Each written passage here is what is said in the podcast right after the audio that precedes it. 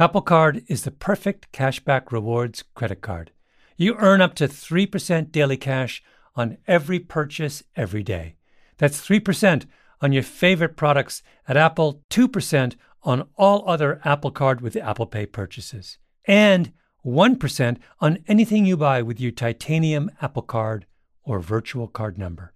Visit apple.co slash card calculator to see how much you can earn. Apple Card issued by Goldman Sachs Bank USA Salt Lake City branch, subject to credit approval. Terms apply. The most innovative companies are going further with T-Mobile for Business. The PGA of America is helping lower scores and elevate fan experiences with AI coaching tools and 5G connected cameras. AAA is getting more drivers back on the road fast with location telematics and the Las Vegas Grand Prix is powering race day operations with 5G connectivity, giving fans an experience at the speed they deserve. This is accelerating innovation with T-Mobile for Business. Take your business further at t-mobile.com/now. Here's how I start every morning. Every morning. Not with coffee. Coffee is for later. Tea. Fire up the kettle. Measure out a precise amount. Let it steep and pure pleasure. And where do I get my tea? Harney and Sons. Harney and Sons is a third generation American family owned tea business founded by John Harney 40 years ago. They have over 300 variety of teas.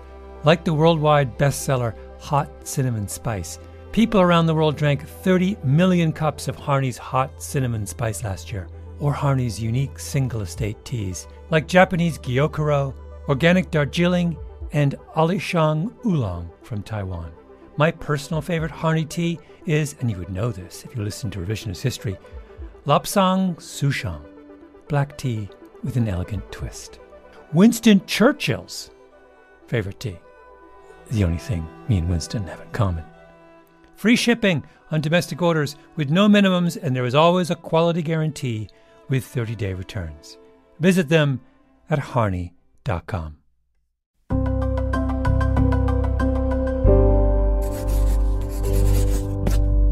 Pushkin. Hello, hello, Revisionist History listeners.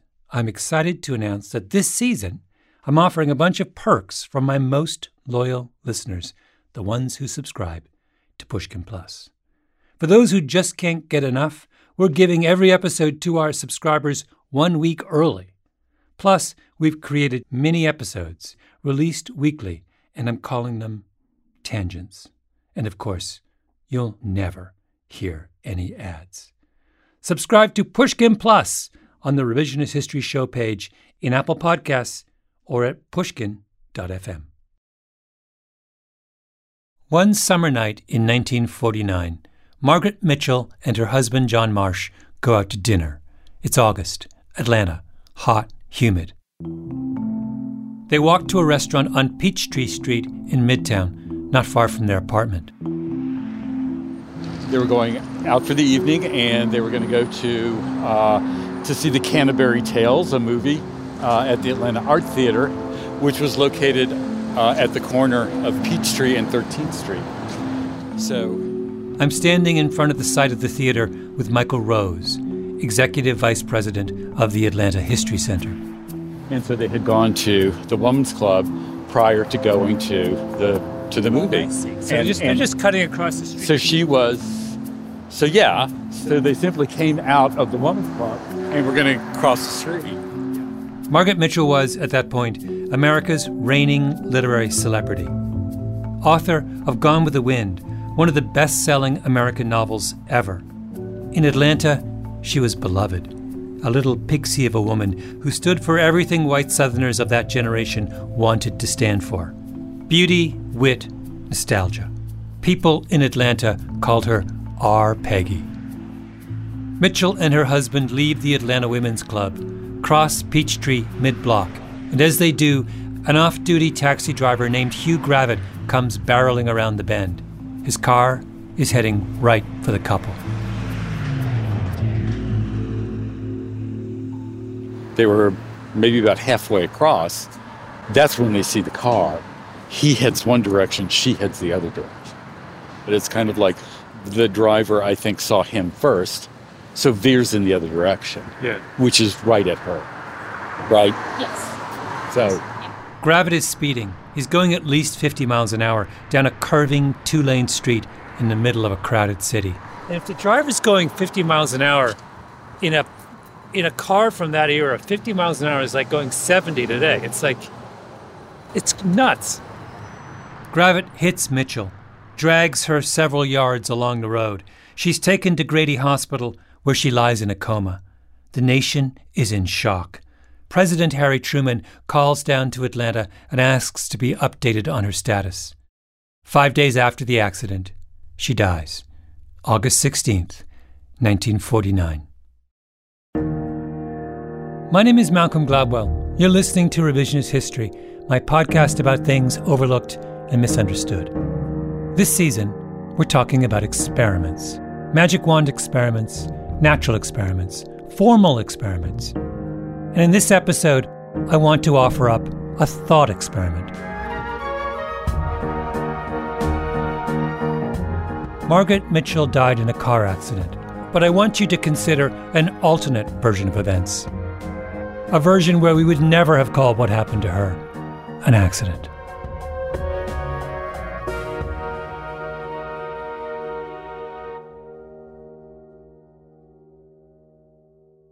Margaret Mitchell started out as a journalist, living in a first floor apartment in midtown Atlanta with her husband, John Marsh. Uh, it's where Margaret ended up writing most of Gone with the Winds. Jessica Van Landite of the historic Oakland Foundation is showing us around. She's working, she's writing, uh, and she re aggravates an ankle injury, and she's pretty much what we would consider bedridden, right? She's staying at home uh, and recovering. Uh, and the story goes she read through all of the books in the Atlanta library. She just kept reading through, and John said, uh, as he's bringing these books home one day, uh, he says, You've read all the books there are, why don't you write your own?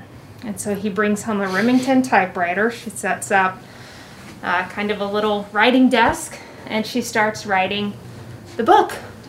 Then one day, she attends a lunch for a visiting editor from New York, from the Macmillan Publishing House. He's come to Atlanta on a scouting trip. Somebody invites her to kind of come along to the luncheon. Um, and they are all kind of offering their books. And there was uh, a little bit of a snide remark made about her, uh, you know, something along the lines of, Well, Margaret, I don't know why you're here. You don't have anything to give them anyway.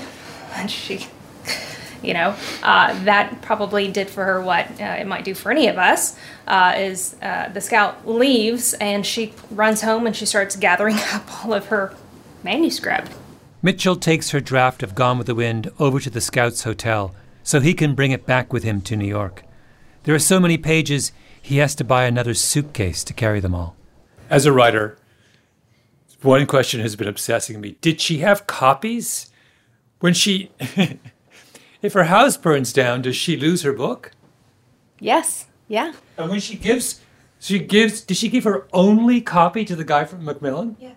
Oh my God! My, I, this is like causing me so much anxiety. Um, and the story goes, gets on the train and loves it immediately. Um, at that point, she kind of realized that what she had done, uh, and was like, "Oh no, can I can I have it back?" And he's, you know, it's too late. Uh, he wanted he wanted the story. Mitchell's manuscript survives and becomes an instant bestseller, a sweeping Gothic historical bodice ripper about a Southern beauty, Scarlett O'Hara, her travails through the Civil War, her epic love affair with the dashing Rhett Butler. The book wins the Pulitzer Prize. By the way, if you want to know how Southerners really felt about black people, you should read Gone with the Wind. It's all there. The book gets snapped up by Hollywood. Clark Gable and Vivien Leigh, two giant stars in the leading roles, and the result is to this day the biggest grossing movie of all time, bigger than Star Wars, including what for generations of moviegoers is the most memorable of Hollywood lines. Rhett, you go. Where shall I go? What shall I do? Frankly, my dear, I don't give a damn. The last words Rhett Butler says to Scarlett O'Hara as he prepares to leave her and Atlanta forever. The film is a sensation. And when it opens in Atlanta, pandemonium.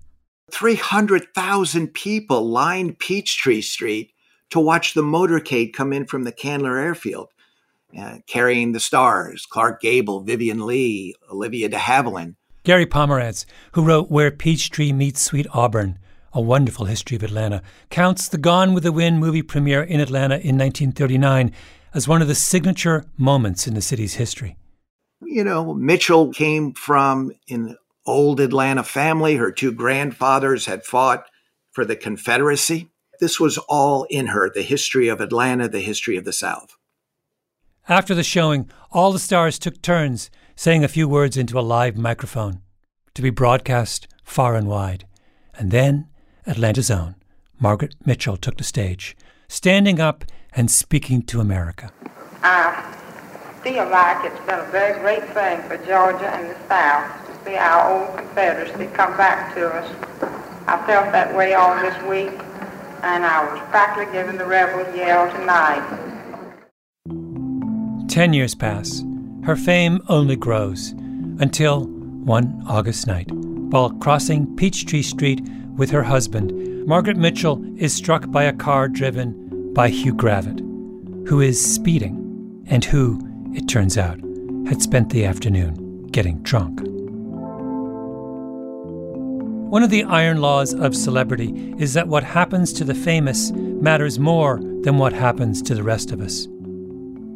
Fame magnifies impact. A classic example would be what happened back in 1985 when the Hollywood star Rock Hudson announced that he had AIDS. It was a turning point in the public's attitude about the disease. AIDS, up to that point, was something that people ignored, or made tasteless jokes about, or looked away in horror. Word of Rock Hudson's death, of course, spread very quickly today through the Hollywood community. Paul Dandridge of our sister. Hudson's death changed all that. Hollywood stars rallied to the cause.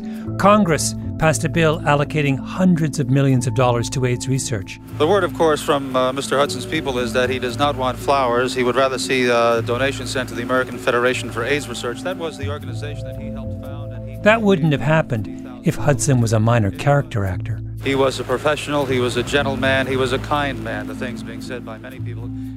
Margaret Mitchell, in her day, was a hundred times more famous than Rock Hudson was in 1985. She was America's darling, and she's hit by a drunk driver while crossing the street. Now, you would think, wouldn't you, that the death of the most famous writer in America at the hands of someone who'd been drinking beer all afternoon would change public attitudes towards drunk driving but it doesn't. And that puzzle deserves its own what if experiment.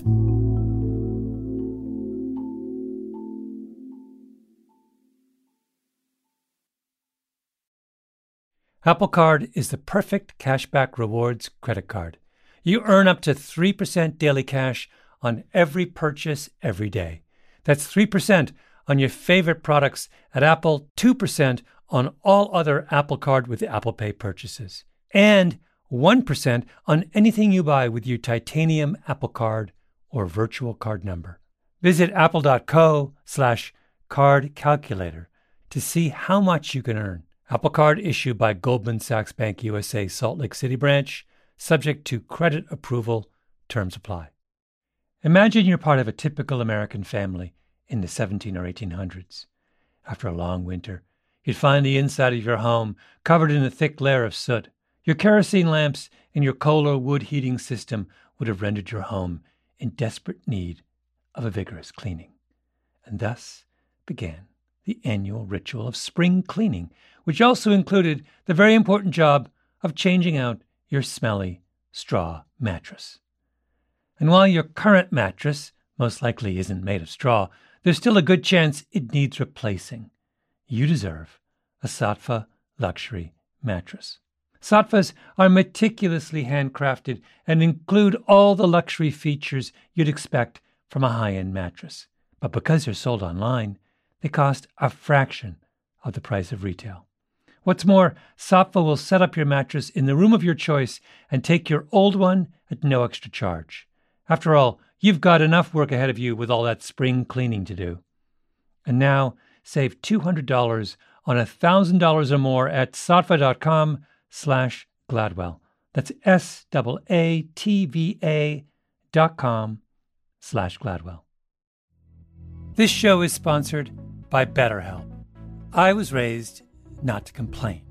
I had one of those English, stiff upper lip fathers. He carried his wounds and grievances on the inside, and I'm the same way. It's very hard to tell the difference between when I'm calm and happy and when I'm teetering on the edge. Is that good? Sometimes. Keeps things calm for my kids. But there are times when we have to share our burdens and enlist the help of others in making sense of our lives. That's where therapy comes in. A good therapist is someone who can walk with you and make that load on your shoulders a little lighter. If you're thinking of starting therapy, give BetterHelp a try. It's entirely online, designed to be convenient, flexible, and suited to your schedule. Just fill out a brief questionnaire to get matched with a licensed therapist and switch therapists anytime for no additional charge. Get it off your chest with BetterHelp. Visit betterhelp.com slash Gladwell today to get 10% off your first month. That's BetterHelp, H-E-L-P dot com slash Gladwell.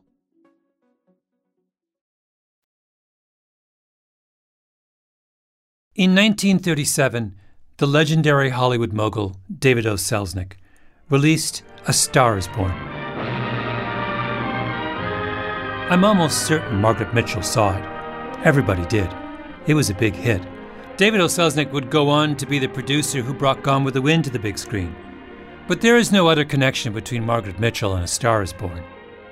Except, what if there was? What if one of those stories bled into another? That's the thought experiment. You may have seen the version of A Star is Born made in 2018, starring Bradley Cooper and Lady Gaga, which was a massive critical and commercial success. Ain't it hard keeping it so hardcore? That me? That's you.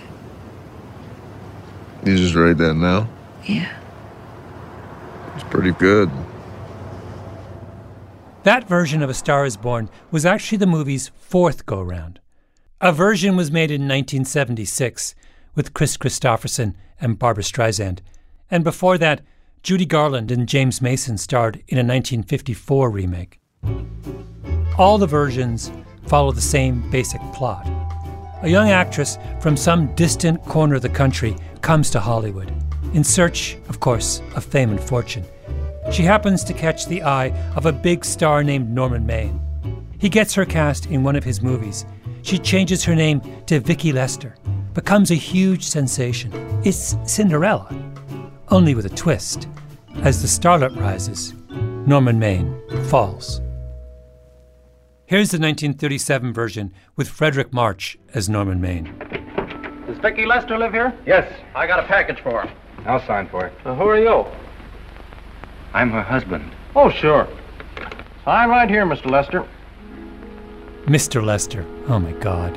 In Hollywood slang, the husband of a star actress is called a handbag. Norman Maine becomes a handbag. When Norman Maine is at his lowest, Vicki offers to sacrifice her own career in order to save his. When Norman realizes that, he swims out into the Malibu surf and takes his own life. A Star is Born, as I said, was produced by David O. Selznick. Selznick was a whirlwind, a brilliant talker, a legendary Lothario. He smoked four to five packs of cigarettes a day, takes amphetamines by the fistful, gambles away his salary at the Clover Club in Hollywood, writes manic, endless memos to his underlings at three in the morning. Starting in the 1930s, Selznick had one of the greatest runs in Hollywood history. Won two Best Picture Oscars, does Alfred Hitchcock's first and second American movies, Rebecca and Spellbound, and, of course, Margaret Mitchell's Gone with the Wind. But back in 1937, he was preoccupied with A Star is Born. My notion was to tell this in terms of a rising star in order to have the Cinderella element, uh, with her path crossing that of a falling star to get the tragedy of the of the X star. This is an interview with Selznick from the 1950s. And uh, we created this more or less as we went along. We started without anything more than than uh, a vague idea of where we were going, And it was really a relatively easy script to write. I can say this that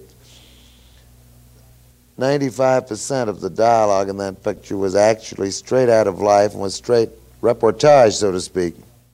A Star is Born is a movie on one level about alcohol. Maybe that's too reductive. But the whole plot hinges on the fact that the star character, Norman Maine, cannot control his drinking. Selznick is rumored to have based Norman Maine on the comedian Frank Fay, who was notorious in Hollywood as a miserable drunk.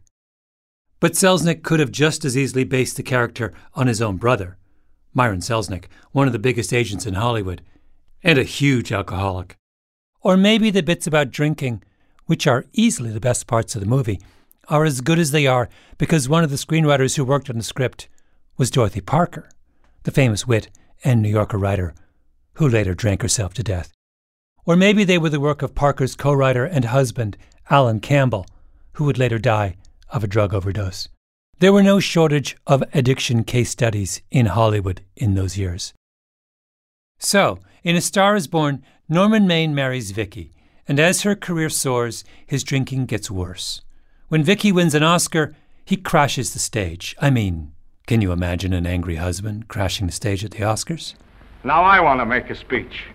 Gentlemen of the Academy and fellow suckers, I got one of those once for a best performance. They don't mean a thing. People get them every year. What I want's a special award, something nobody else can get. After that performance, Norman Maine checks into a sanatorium, cleans himself up, then he goes to the racetrack, orders a ginger ale, and runs into his old publicist, Libby, who taunts him. I don't feel sorry for you. You fixed yourself nice and comfortable. You can live off your wife now. She'll buy you drinks and put up with you even though nobody else will. Norman takes a swing at Libby, a glancing blow. Libby swings back. Norman's on the floor, humiliated. For you, I'm Norman Maine. Well, that's not my fault. Oh, I don't bother to toss them out. He's harmless. All right, Mr. Libby, if you say so. Sure, let him go. What can he do? He can't fight any better than he can act. Norman, shaken, brushes himself off, picks up his hat, walks painfully over to the bar, and falls off the wagon. Give me a scotch. Double. Leave the bottle here. I'm going to read what happens next after Norman's epic drinking binge. We see Norman's car speeding along the Malibu Road. We see Norman at the wheel, very drunk and singing She'll Be Coming Round the Mountain in a loud voice. He comes around the curve much too fast. Tires screech. He tries frantically to keep the big roadster on the right side of the road, but can't. It drifts far to the left. Another car appears on the curve, coming in the opposite direction. Norman smashes into it, bounces off, weaves down the road a little way, and comes to a stop. The other car pitches off the bank and rolls to the edge of the water and bursts into flames. We see Norman come weaving up the road from his wrecked car to the edge of the bank. A thick stream of blood is running down the side of his face. The fire illuminates his face brightly as he stands staring down at the wreck. A look of sick horror comes over him. Dorothy Parker and her husband wrote that scene. And in 1937, it would have stunned American audiences. Automobiles were really only a generation old at that point. There wasn't yet a moral vocabulary around what happened when an impaired driver killed someone with their car. People in 1937 didn't talk about drunk driving. Prohibition had just ended four years earlier, and attitudes towards drinking had swung hard in the opposite direction. Judges in the 1930s rarely sent people to jail for drunk driving. Prosecutors rarely filed charges. The police officer who caught you drunk driving knew that the likelihood of anything happening was so low it was pointless for him to even arrest you. In 1939, the American Medical Association put out guidelines on drunk driving and said that the threshold for criminal conviction should be 0.15. Understand that right now, most American states have a threshold of half that. 0.15 is wasted. I'm going to guess that 99% of you listening to this podcast have never blown 0.15. Not even on that night in freshman year when you did one too many tequila shots and ended up with a hangover that lasted into the next week. Yeah, it, was there was just passivity throughout the system. I called up Barron Lerner, who teaches at NYU Medical School. He wrote a fascinating history of drunk driving called One for the Road. So um, the the old line about the judges was, you know, that the judges themselves drank and drove, so they didn't want to call attention to the issue. The police were frustrated to the one, at least the ones who were devoted to public safety were frustrated that there was no prosecution. Well, it's more than that word you used right now was passivity, and I was thinking about it seems more than that in a certain sense, because you talk a lot about how there was a feeling that a an accident that happens because the driver is under the influence of alcohol is somehow unintentional. That you can't hold the driver responsible in a kind of moral sense for their actions while they were drunk, which is really weird to me because implicit in that is an acknowledgement that they are impaired. So it's not like we're saying, oh, you can drive just as well drunk as sober. No, they're not saying that. They're saying you absolutely are impaired. It's just that we're not going to hold you responsible for it. Yeah, it's weird. I, I, thought it was weird, but it was so commonplace. And I'm glad you mentioned the word accident. Why, if you go and drink too much and you willingly go in your car when you know you're not supposed to, and you crash into someone or something and there's damage and hopefully not death, that's still called an accident. It was called an accident in the in the 1930s and it's still too often called an accident although people now try to get us to use a different word the other phrase, wrong place at the wrong time. All these notions that, well, just, you know, if that person hadn't been crossing the street, sure, the driver was drunk, but, you know, if they hadn't been out so late at night and crossing the street, this wouldn't have happened. It's sort of bad luck for the drunk driver in, in a, in a contorted sort of way. And some people used to make the analogy, well, it wasn't like they put a gun in their pocket and and went out and then shot someone. They didn't mean to do this. They were just having a couple drinks at the bar and wanted to get home safe. Well, they're actually that's actually wrong. It is like putting a gun in your pocket.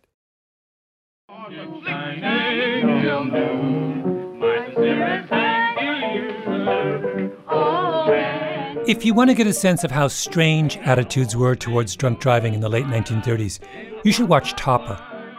Topper was a big hit in the summer of 1937, a comedy starring a young Cary Grant as a bon vivant named George.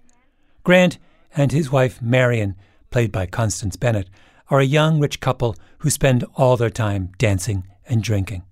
After a night of partying, they take a drive, much too fast.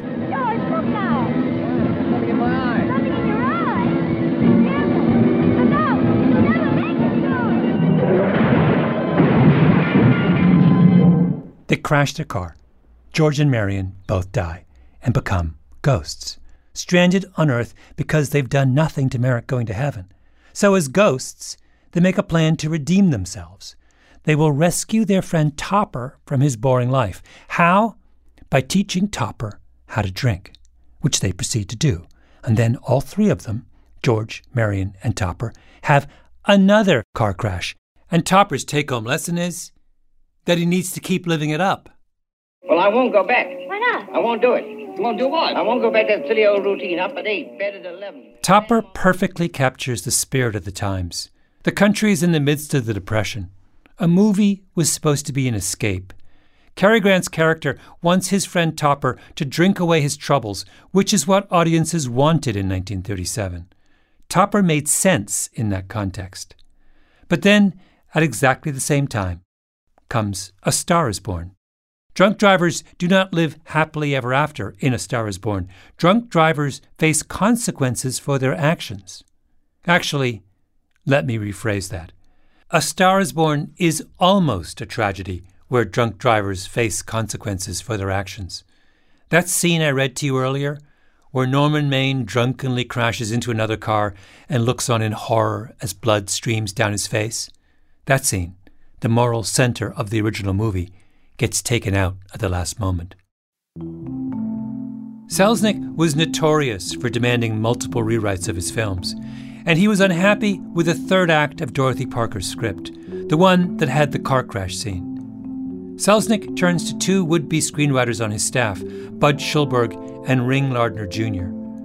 Schulberg is 22 at the time and working as a script reader, and Lardner is 21 and working as an intern in the publicity department.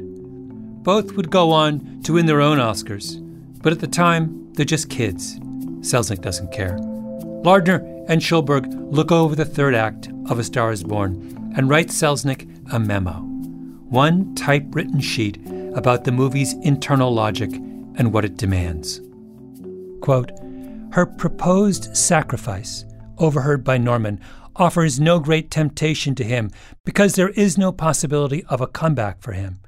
If he didn't kill himself, he would remain a bum and probably a jailbird. His suicide would still be that of a hopeless drunk trying to find a way out. Selznick is convinced. On November 6th, he writes his production supervisor would you please advise the necessary departments that the automobile accident scene is out? In its place, we get a very different ending. Norman goes on a bender at the racetrack, then he disappears for four days. Turns out he's been arrested for drunken driving, crashing his car into a tree and assaulting a police officer. The judge gives him a tongue lashing. You've come pretty low, haven't you? Isn't a man here who's had the advantages you've had. Look what you've done with them. You're nothing but an irresponsible drunk, driving about the streets with the power to inflict death or injury on innocent people. I think we'd better deny you that power for a while. Ninety days in the city jail. But then Norman's beloved comes running up to the front of the courtroom. Please wait. I'm his wife. Yes, I recognize you, Miss Lester. Please, Judge. I promise you this won't happen again. I'll be responsible for him. The judge relents, suspends Norman's sentence, lets him go free, and we have, in place of the morally revolutionary moment in Dorothy Parker's original script, just another 1937 ending, where a man drives blind drunk and hits a tree where the law makes a half hearted attempt to hold him accountable, only to give up in the face of the celebrity wife saying she can save him. And where the drunk driver faces no consequences for his behavior except a bit of fleeting humiliation.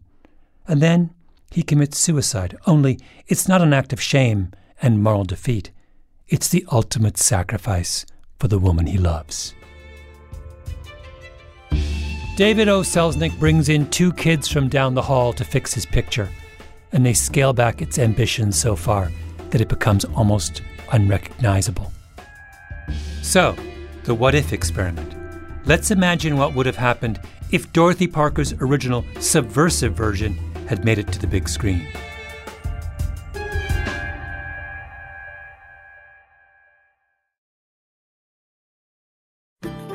As listeners to this show, you probably consider yourself pretty smart. But how smart is your wallet? When you're looking to upgrade your wallet, it's time to turn to NerdWallet. Their expert team of nerds has the financial smarts to help you find the right financial products for you. Before NerdWallet, you might have paid for vacations with whatever was in your wallet, but you could have been missing out on miles you didn't even know you were leaving on the table. Now you can get a new card with more miles and more upgrades. What could future you do with more travel rewards? A hotel upgrade? Lounge access? Wherever you go next, make it happen with a smarter travel card. Don't wait to make smart financial decisions. Compare and find smarter credit cards, savings accounts, and more today at nerdwallet.com. Nerdwallet. Finance smarter. As with all cards, credit is subject to lender approval and terms apply. The most innovative companies are going further with T-Mobile for Business. The PGA of America is helping lower scores and elevate fan experiences with AI coaching tools and 5G connected cameras. AAA is getting more drivers back on the road fast with location telematics. And the Las Vegas Grand Prix is powering race day operations with 5G connectivity, giving fans an experience at the speed they deserve.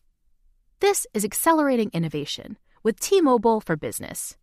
Take your business further at T-Mobile.com/now.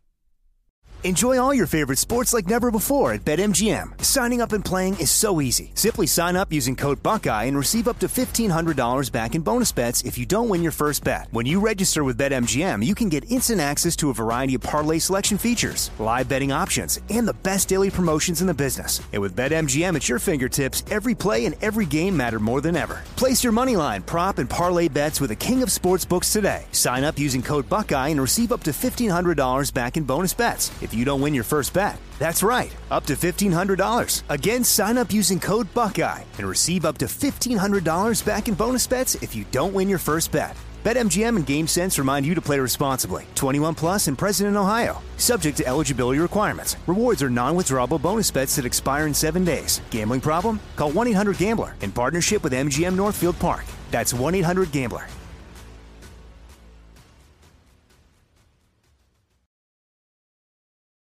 The driver who hit Margaret Mitchell, Hugh Gravitt, spends two years in prison on manslaughter charges.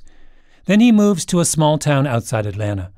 He was still living there, decades later, when the journalist Gary Pomerantz tracked him down. The door opened, and there stood Hugh Gravitt.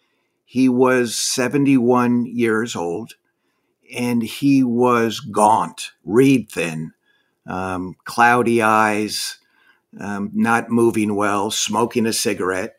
And he smiled and said, Good morning. They sat outside in his yard and talked for a few hours. One of the things that struck me most about him was that he, it wasn't just that he'd hit someone famous.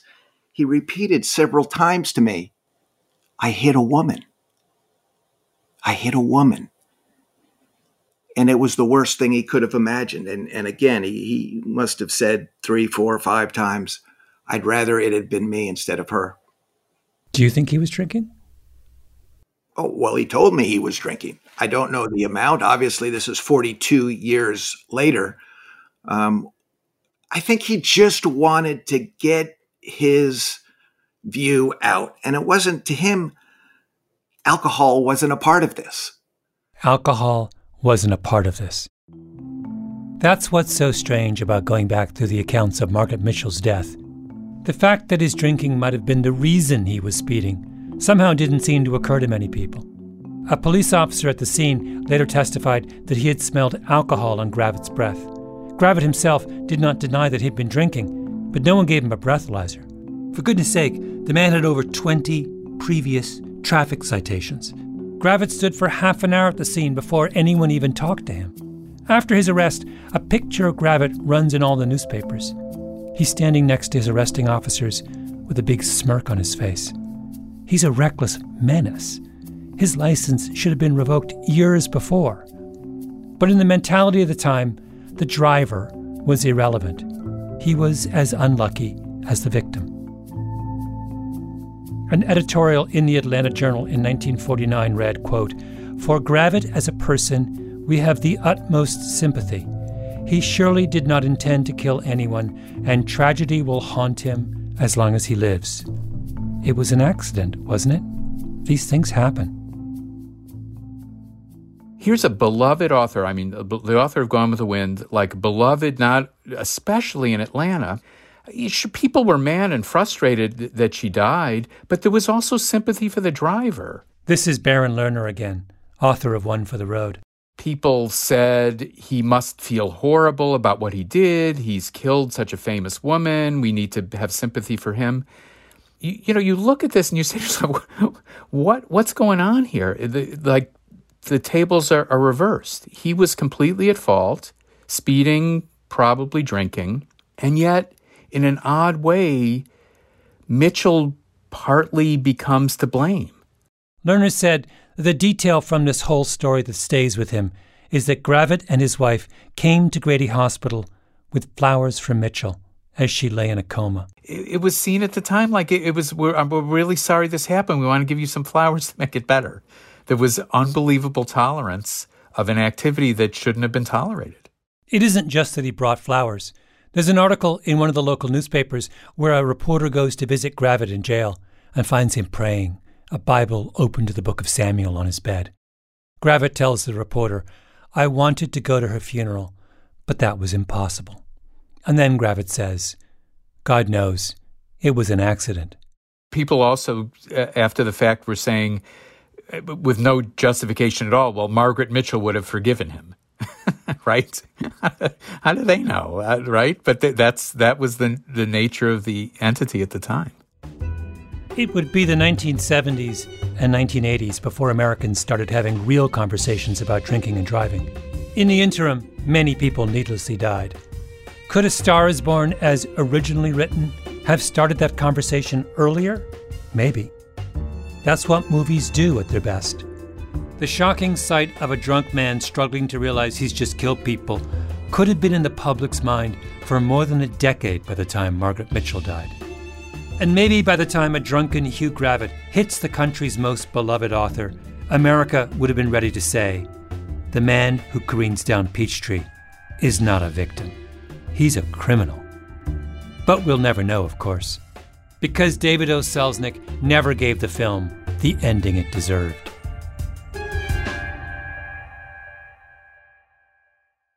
Incidentally, Lardner and Schulberg write in their memo to Selznick whether or not you show the mangled bodies, the death of two innocent people as a step in the downfall of a star seems a little callous. Sure. Let us instead have the blind, drunk Norman Maine hit a tree and be rescued in court by his wife. Hugh Gravitt and Norman Maine were both tests of our tolerance for drunk driving, and in both cases, society looked at their behavior and shrugged. Ring Lardner Jr. and Budd Schulberg rewrote another scene in David O. Selznick's A Star is Born, the very last scene in the movie. For the story to work, Vicki Lester somehow needed to reconcile her own rise with her husband's fall. How should she do that? Lardner and Schulberg's solution was simple a single line. We see Vicki Lester at the moment of her greatest professional triumph at the premiere of the movie she has just starred in with her newfound professional freedom. A reporter puts a microphone in front of her. Miss Lester. This microphone is on an international hookup. Throughout the world, your fans are hoping that you'll say a few words to them. There's a dramatic pause. The music swells.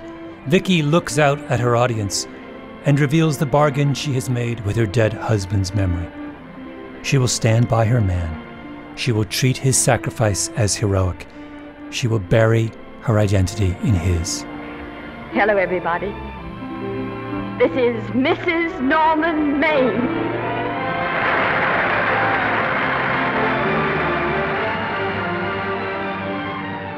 Frankly, my dear, you know the rest.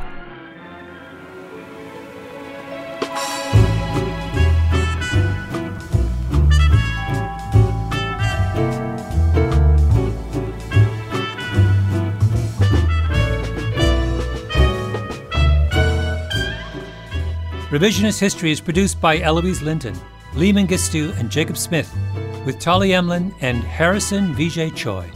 Our editor is Julia Barton. Our executive producer is Mia Lobel. Original scoring by Luis Guerra, mastering by Flawn Williams, and engineering by Nina Lawrence. Fact checking by Keisha Williams. Special thanks to the screenwriter Charles Randolph, also a close friend of mine, who was a big help in framing this episode, and Mike Birbiglia, Virginia Heffernan, Angus Fletcher, and Barron Lerner, who joined me for our live show on A Star is Born. And also our live show producer, Kate Downey.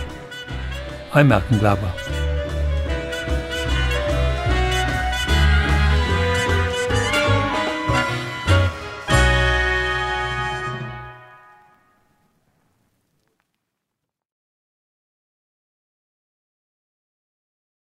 Hey, revisionist history listeners. This is Eddie Alterman, host of one of Pushkin's newest shows, Car Show. On our season one finale, Malcolm and I go car shopping for what's affectionately known as a family hauler. We cross test a 429 horsepower German SUV, a beautiful Swedish luxury wagon, and the dreaded minivan. Malcolm's choice may surprise you, or not. You'll just have to listen to find out. Here's a clip from the episode Car Shopping with Malcolm Gladwell. So all I have right now is a 2014 BMW X1.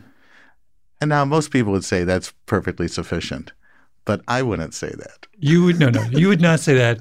Um, it, I have tried it on a airport run for a holiday with my, you know, uh, with my new plus one. So three of us, and it was you know the amount of I had totally underestimated the amount of stuff that now.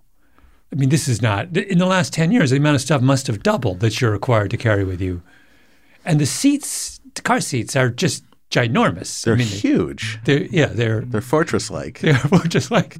So yeah, so I clearly what I have right now is insufficient. That's me and Malcolm Gladwell a couple of months ago, talking shop, just like we always seem to do. Talking shop is actually how we met. I still remember when I got that first call from him a few years ago. I was sitting at my desk in Ann Arbor as editor in chief of Car and Driver when my phone rang. I heard the dulcet tones. Malcolm introduced himself as a reader, which I could hardly believe because I was, at that very moment, breaking apart an Oreo with my teeth. There was no way this mental giant read car magazines. I was also prejudiced to believe that all intellectuals hated driving and thought all cars were yellow with a light on top. But this Canadian kid impressed me. He was talking torque curves and limited slip differentials. He said he was doing a show on unintended acceleration for the first season of his podcast, Revisionist History. Did we at Car and Driver want to be featured on it? We sure did. Alterman hits the brakes firmly, smoothly, easily. We come to a halt. Throttles open. But now it was my chance to return the favor. Malcolm needed my guidance. He needed to know How do I effectively move around a young family and all the stuff that comes with it? Malcolm had just become a father and couldn't decide what kind of car to get for his family.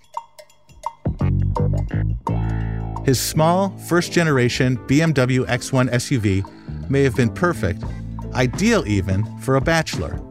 But if you're hauling kids and their tackle, a glorified hot hatchback like the X1 isn't going to cut it. So I had to parachute in there.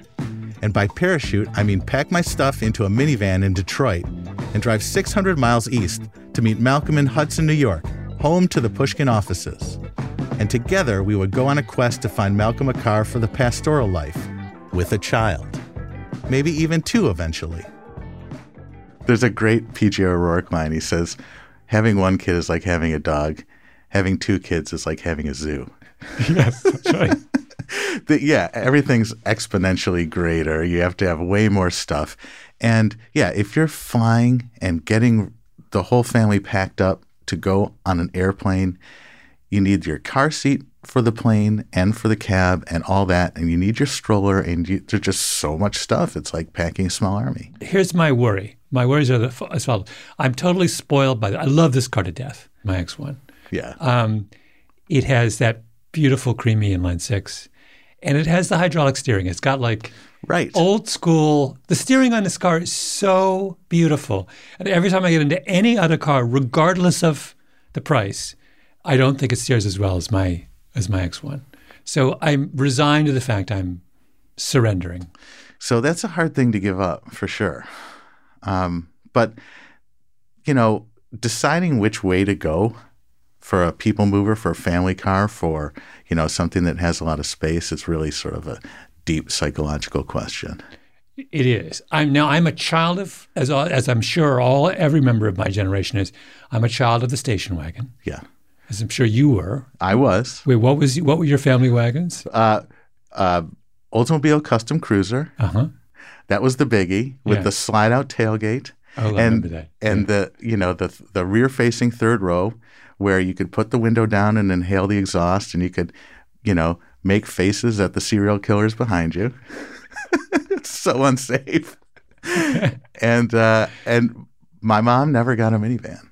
Our car growing up, our family wagon was a uh, in the beginning was a Peugeot 404. So yeah, I mean, our moms drove wagons, our parents drove wagons, but then the minivan revolution came and sort of reordered the the family car universe.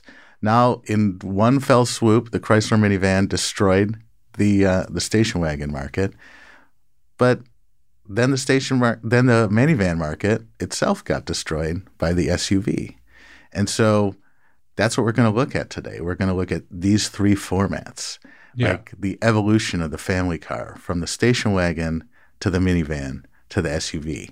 Which one is best for you? for me. So we have what we have a we have a representative of each class. Yes, we have a so new I'm not committing to these particular cars. I'm we're just trying to choose the class.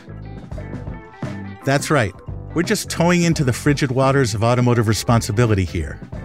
It's a tough adjustment for a guy who has an addiction to performance cars and the speeding tickets to prove it. So I used a categorical approach, positioning his options not as specific cars, that might be too depressing, but in the abstract. The question is cautiously broad. Where on the family car evolutionary ladder will our test subject, Malcolm, land? Will he go retro and choose a wagon like his parents did? Or will he partake of the other options in the marketplace, the minivan or the SUV? We have three vehicles for you to check out. Okay. Okay, the first is the Kia Carnival. Oh, Do you know what that is? Yes, I do. I have I have, I have been looking at them online. Really? Yeah. I have. Very familiar. Furtive, furtively? Fur, furtively. Well, I I like the idea that it doesn't. It's a minivan that doesn't look like a minivan, which is, you know, but it's all minivan. I mean, you're going to see. I can't wait for your experience with it right. and your reaction. The second is the wagon, the thing the minivan killed. The wagon that we have is a Volvo V90 cross country. ah. So this is the jacked up one. Yes, Yeah. they're all sort of jacked up. They all want to be SUVs now. They all have kind of exaggerated fenders, higher ride heights. You know, it's interesting because the way that the cargo area is packaged uh, in wagons is usually pretty good for getting kid stuff in there because it's it's longer, it's generally wider, and it's it's more horizontal than vertical. And then we come to the SUV. The vehicle once used for rock crawling and mud bogging has been brought to heel. The modern day SUV is the de facto family car for many. But the one we're going to drive today blurs the line between family car and granite bolide. It's the Mercedes AMG GLE 53, and it is very red, very fast, and very, very expensive. I'll give you my pre-ranking Okay. of my of what I believe a priori what I believe my preferences will be. The one I'm most dubious of is the the overpowered SUV. Um, it's mostly for kind of like symbolic sociological reasons. Perfect. I don't want to be the jackass in the AMG, the, the GLE AMG, right? I briefly had a Boxster, which was the most beautiful drive I've ever had, and I got rid of it because I was the jackass in the Boxster. I didn't want to be the jackass in the Boxster. I understand that. So I worry that jackass factor high. Um, also, I have run afoul of the police so many times up here, and the temptation to speed in this thing is going to be, I'm guessing, overwhelming. Second, I think I'm quite drawn to station wagons. They have great symbolic meaning for. For me. I think they're immensely practical. Uh, I'm a little dubious of these newfangled Volvos. Um, I wouldn't mind something that was just a proper V6 or V8 in it. Um, and then I think I'm probably most enthusiastic about the prospect of a minivan. Interesting. Because the sort of underlying thing here is that we're going from the emotional to the rational. We're going from, you know, this crazy uh, steroidal Mercedes. It's all jacked up and it's got like, you know, nightclub lighting and everything and it's red through the the more rational station wagon where the the cargo package is a little bit more sane and makes a little bit more sense. It's lower to the ground, but it's still fun to drive. To the completely rational, which is the one box minivan, not fun. I have no uh, kind of status anxiety about driving a minivan. Well, here's a really interesting point, and Dan Neil from the Wall Street Journal makes it all the time. He says minivans are symbols of virility. Sports cars are not. Minivans mean you've had kids, you've reproduced. Yeah, yes, yes, they do. Yes, they do. So that's our baseline. That's those are your your pre-existing biases, uh, and you think you're a minivan man. I think I might be a minivan man. Yeah.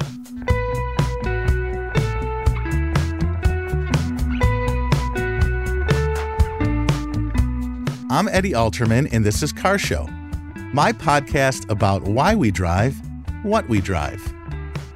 On today's season finale, we ask the question when it's time to trade in the fast car for a family car, which do you choose? SUV, minivan, or station wagon? Papa Bear, Mama Bear, or Baby Bear? After the break, Malcolm and I hit the road with a shit ton of baby stuff in the back seat.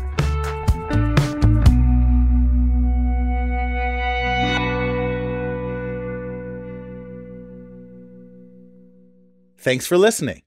You can find Car Show with a few more Malcolm cameos wherever you like to listen. Every week at Revisionist History, we revisit the past in hopes of better understanding the future. And that's what Marc Chaikin does, but for the U.S. stock market. Marc is a living archive of financial history. He worked on Wall Street for 50 years. Across those decades, he invented three new indices for the NASDAQ, and he's predicted some of the biggest market shifts of the past decade, including the recent mania in AI stocks. Marc says the majority of Americans are misunderstanding what the AI frenzy means for their money moving forward, with potentially dramatic and dangerous consequences. He's calling this a new dawn for the U.S. stock market and predicts dozens of specific stocks will be impacted in the next 90 days.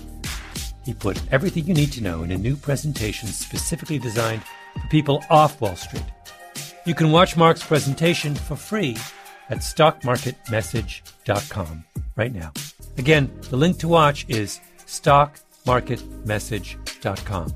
That's stockmarketmessage.com. You know, there's something about the Porsche way of doing things that just speaks to me. Take the all new Porsche Panamera, for example.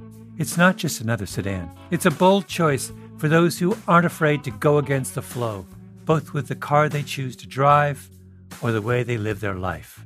The Panamera redefines sports cars, comfortably seating four and proving that you don't have to sacrifice luxury for performance. Build your dream Panamera online right now at configurator.porsche.com and choose boldly. This show is sponsored by BetterHelp. It's a simple truth. No matter who you are, mental health challenges can affect you, and how you manage them can make all the difference.